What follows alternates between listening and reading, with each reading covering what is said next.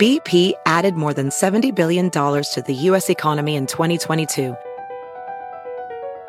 Investments like acquiring America's largest biogas producer, Archaea Energy, and starting up new infrastructure in the Gulf of Mexico. It's and, not or. See what doing both means for energy nationwide at bp.com slash investing in America. The legends are true. Overwhelming power! The sauce of destiny. Yes! The most legendary sauce has arrived as McDonald's transforms into the anime world of WickDonald's. The greatest flavors unite in all new savory chili McDonald's sauce to make your 10-piece Wick Nuggets, fries, and Sprite ultra powerful. Unlock manga comics with every meal and sit down for a new anime short every week only at WickDonald's. Ba-da-ba-ba-ba, go! At participating McDonald's for a limited time while supplies last.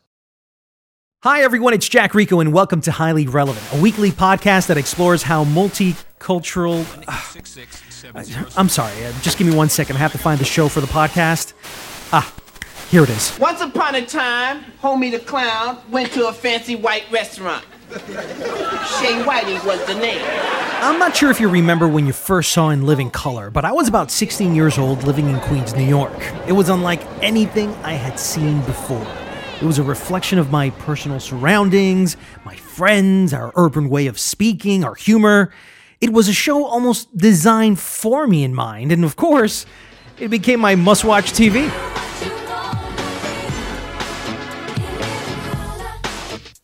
So, on today's episode, I'm David Peisner. I'm the author of Homie Don't Play That, the story of In Living Color and the Black Comedy Revolution. David and I will discuss why this book was so important for him to write, the significance of In Living Color today, the discovery of the talented cast members Jamie Foxx, Rosie Perez, Jennifer Lopez, and Jim Carrey, why an English language Latino sketch comedy has never been successful, and the reasons of why so many people love black entertainment.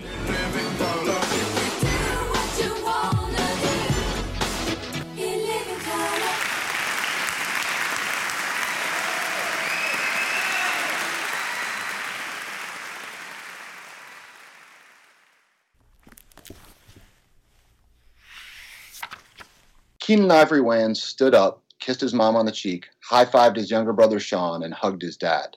Smiling broadly, dressed in a sharp black tuxedo, he paused for a split second as if to take in the moment just for himself.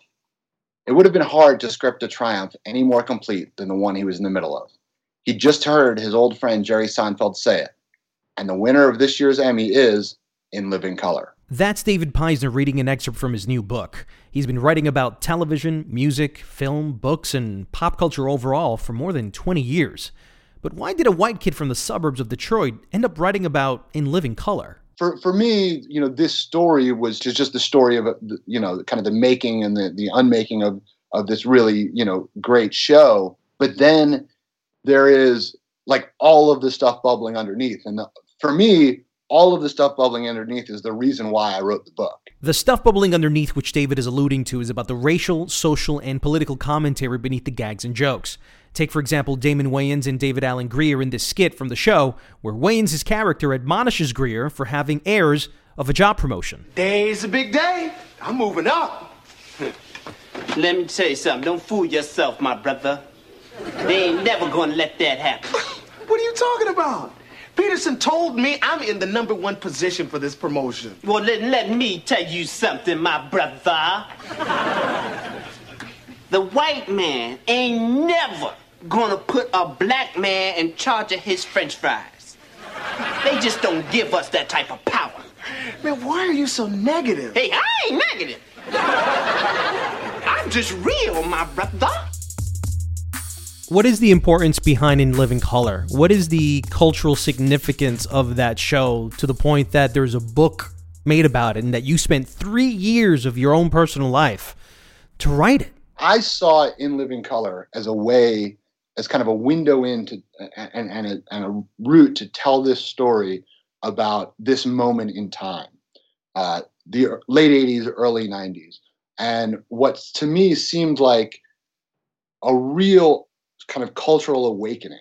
But when I look at culture, po- just popular culture now is informed by hip hop, by black culture. And this could be, you know, Taylor Swift is informed by hip hop culture. All, all of those things shaped the culture that we're living in now.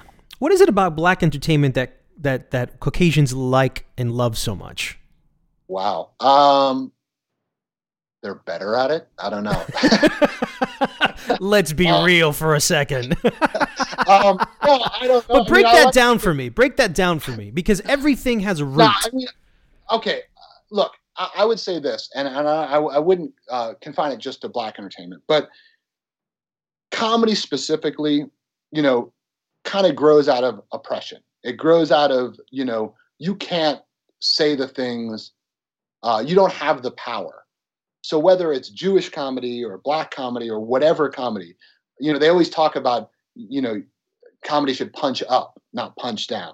And so because of African Americans' history in this country, they've always been punching up. There is a lack of roles for African Americans in film and in television, and that's what I'm here to talk about. Come on. What about America's Most Wanted? Good point. That's all you ever see of black guys on that. And, and what about the show Cops? Heck, if they took the black guys off that, we wouldn't even have a show. But there is just such a depth to to the to the comedy. I guess because it grows out of pain, because it makes and that, that makes it real. So whether it's black comedy or you know whatever comedy um, or whatever entertainment, when it's coming out of that place of you need it, it's not just a it's not just a diversion. You need that. You need what um, something to make you laugh, to make you smile, to make you dance, to make you sing. You need that to, to kind of bolster your spirit. I think that automatically gives it just more heft. Many of the skits that you've been hearing throughout this episode are from the incredibly talented cast of the show. Actually, it's one of the key reasons In Living Color is still talked about today, almost 25 years after its cancellation. Keenen deserves a, a like gargantuan amount of credit for that. He had an advantage from the beginning, which was that he was going to put his family members on the show, and they happened to be very talented themselves. So you know, Damon Wayans, Marlon Wayans, you know, th- these guys were ha- had talent, so he had already kind of a nice base. But it was outside of his family where Keenen Ivory Wayans arguably found the most talented roster of performers, which included movie star Jim Carrey. Alrighty then. Oscar winner Jamie Foxx. And the Oscar goes to Jamie Foxx and Ray. Superstar Jennifer Lopez. And actress Rosie Perez. If I have a problem, you're not supposed to solve it. Men always make the mistake of thinking they can solve a woman's problem. Why, why did the show end? well, the, the reason why Keenen left was something that was eminently solvable. It was a problem that they could have solved. The show could have gone on at least for a little while. Um, but it wasn't. People got upset. You know, words were said, and he walked away. So once he walked away and, and essentially took his family with him, there's a huge hole in the center of the show. Uh, for a season and a half, they they do their best to paper it over, and and I think the years after the the season and a half after he leaves gets a terrible rap. People say it was all garbage. It wasn't. There's still funny sketches there. Jim Carrey is still there. Jamie Foxx is still there. Tommy Davidson and David Alan Grier are still there. It's still funny, but it it what it lacks is an identity. It lacks a, a cohesive vision, which was essentially Keenen. In 1994, when the show was officially canceled, I would wonder here and there if the show would ever return. Back in 2013, Oprah sat down for a Wayans family reunion where Keenen touched on the topic. Now, I heard you were thinking about doing it again. Is that true? That you? I had sat down with Fox, and we'd even gone as far to to uh, try to do a pilot. But I realized that talent has changed. Like every generation is different, right? And so you were a showman, you know, where you had to sing and dance and do characters and impressions. and well, And that's not the way it is now. Now people are they're still funny, very funny, but they don't do all of those things in one.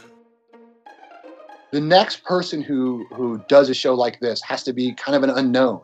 It has to be somebody with both something to prove and nothing to lose.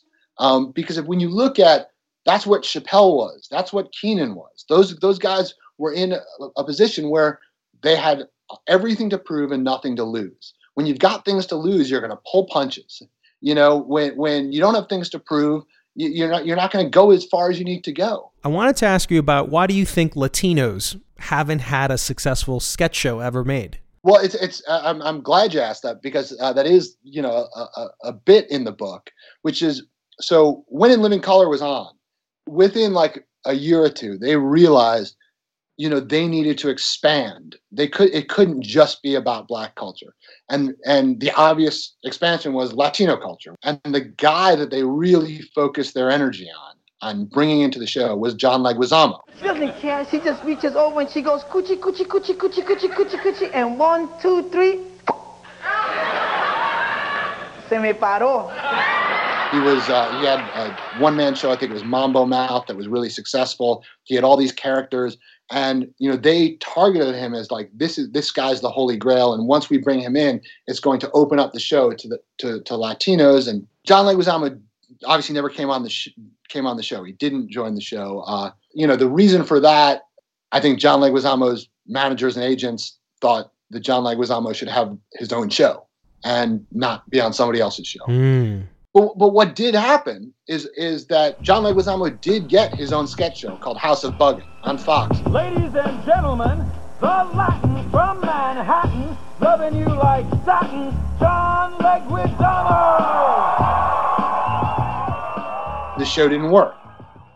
What people had said was that Latino culture had not infiltrated outside of Latino communities in the same way that black culture had by that point. And so the jokes weren't translating uh, as well to, to essentially white people, you know? Um, so, so it was, you know, it wasn't that they weren't necessarily funny or well written. It was that the audience w- was was looking at them a little, you know, blank faced. Right, so, like it wasn't as the, the the the jokes or the social commentary wasn't as relevant. The black icons that um, In Living Color would make fun of had some visibility in the broader community, whereas the Latino icons, not even just the icons, but the ideas, weren't mainstream enough. The name of the book is called Homie Don't Play That The Story of In Living Color and the Black Comedy Revolution. David Peisner, thank you for being on the Highly Relevant podcast. Thank you so much. It's been great. If you like this podcast, please subscribe and leave a review on our iTunes page. Also, if you'd like a shout out on the show, you can reach out to me on Twitter at Jack Rico Official. That's at Jack Rico Official. In the meantime, I'd like to thank book publisher Simon & Schuster and author David Peisner, whose new book, Homie Don't Play That, The Story of In Living Color and the Black Comedy Revolution, is out now. I'm Jack Rico. See you next week on another episode of Highly Relevant. Everybody equally kind. In living color. What's mine is yours and what's yours is mine. In color. And how would you feel knowing everybody was your friend? From thin to thick and through thick and thin, and egotistical trips was put to an end. In living color.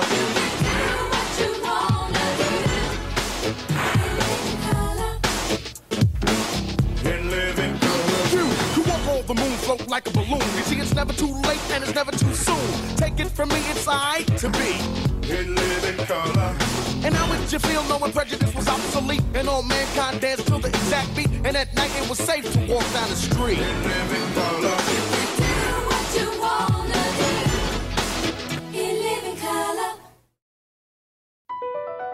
Across America, BP supports more than 275,000 jobs to keep energy flowing.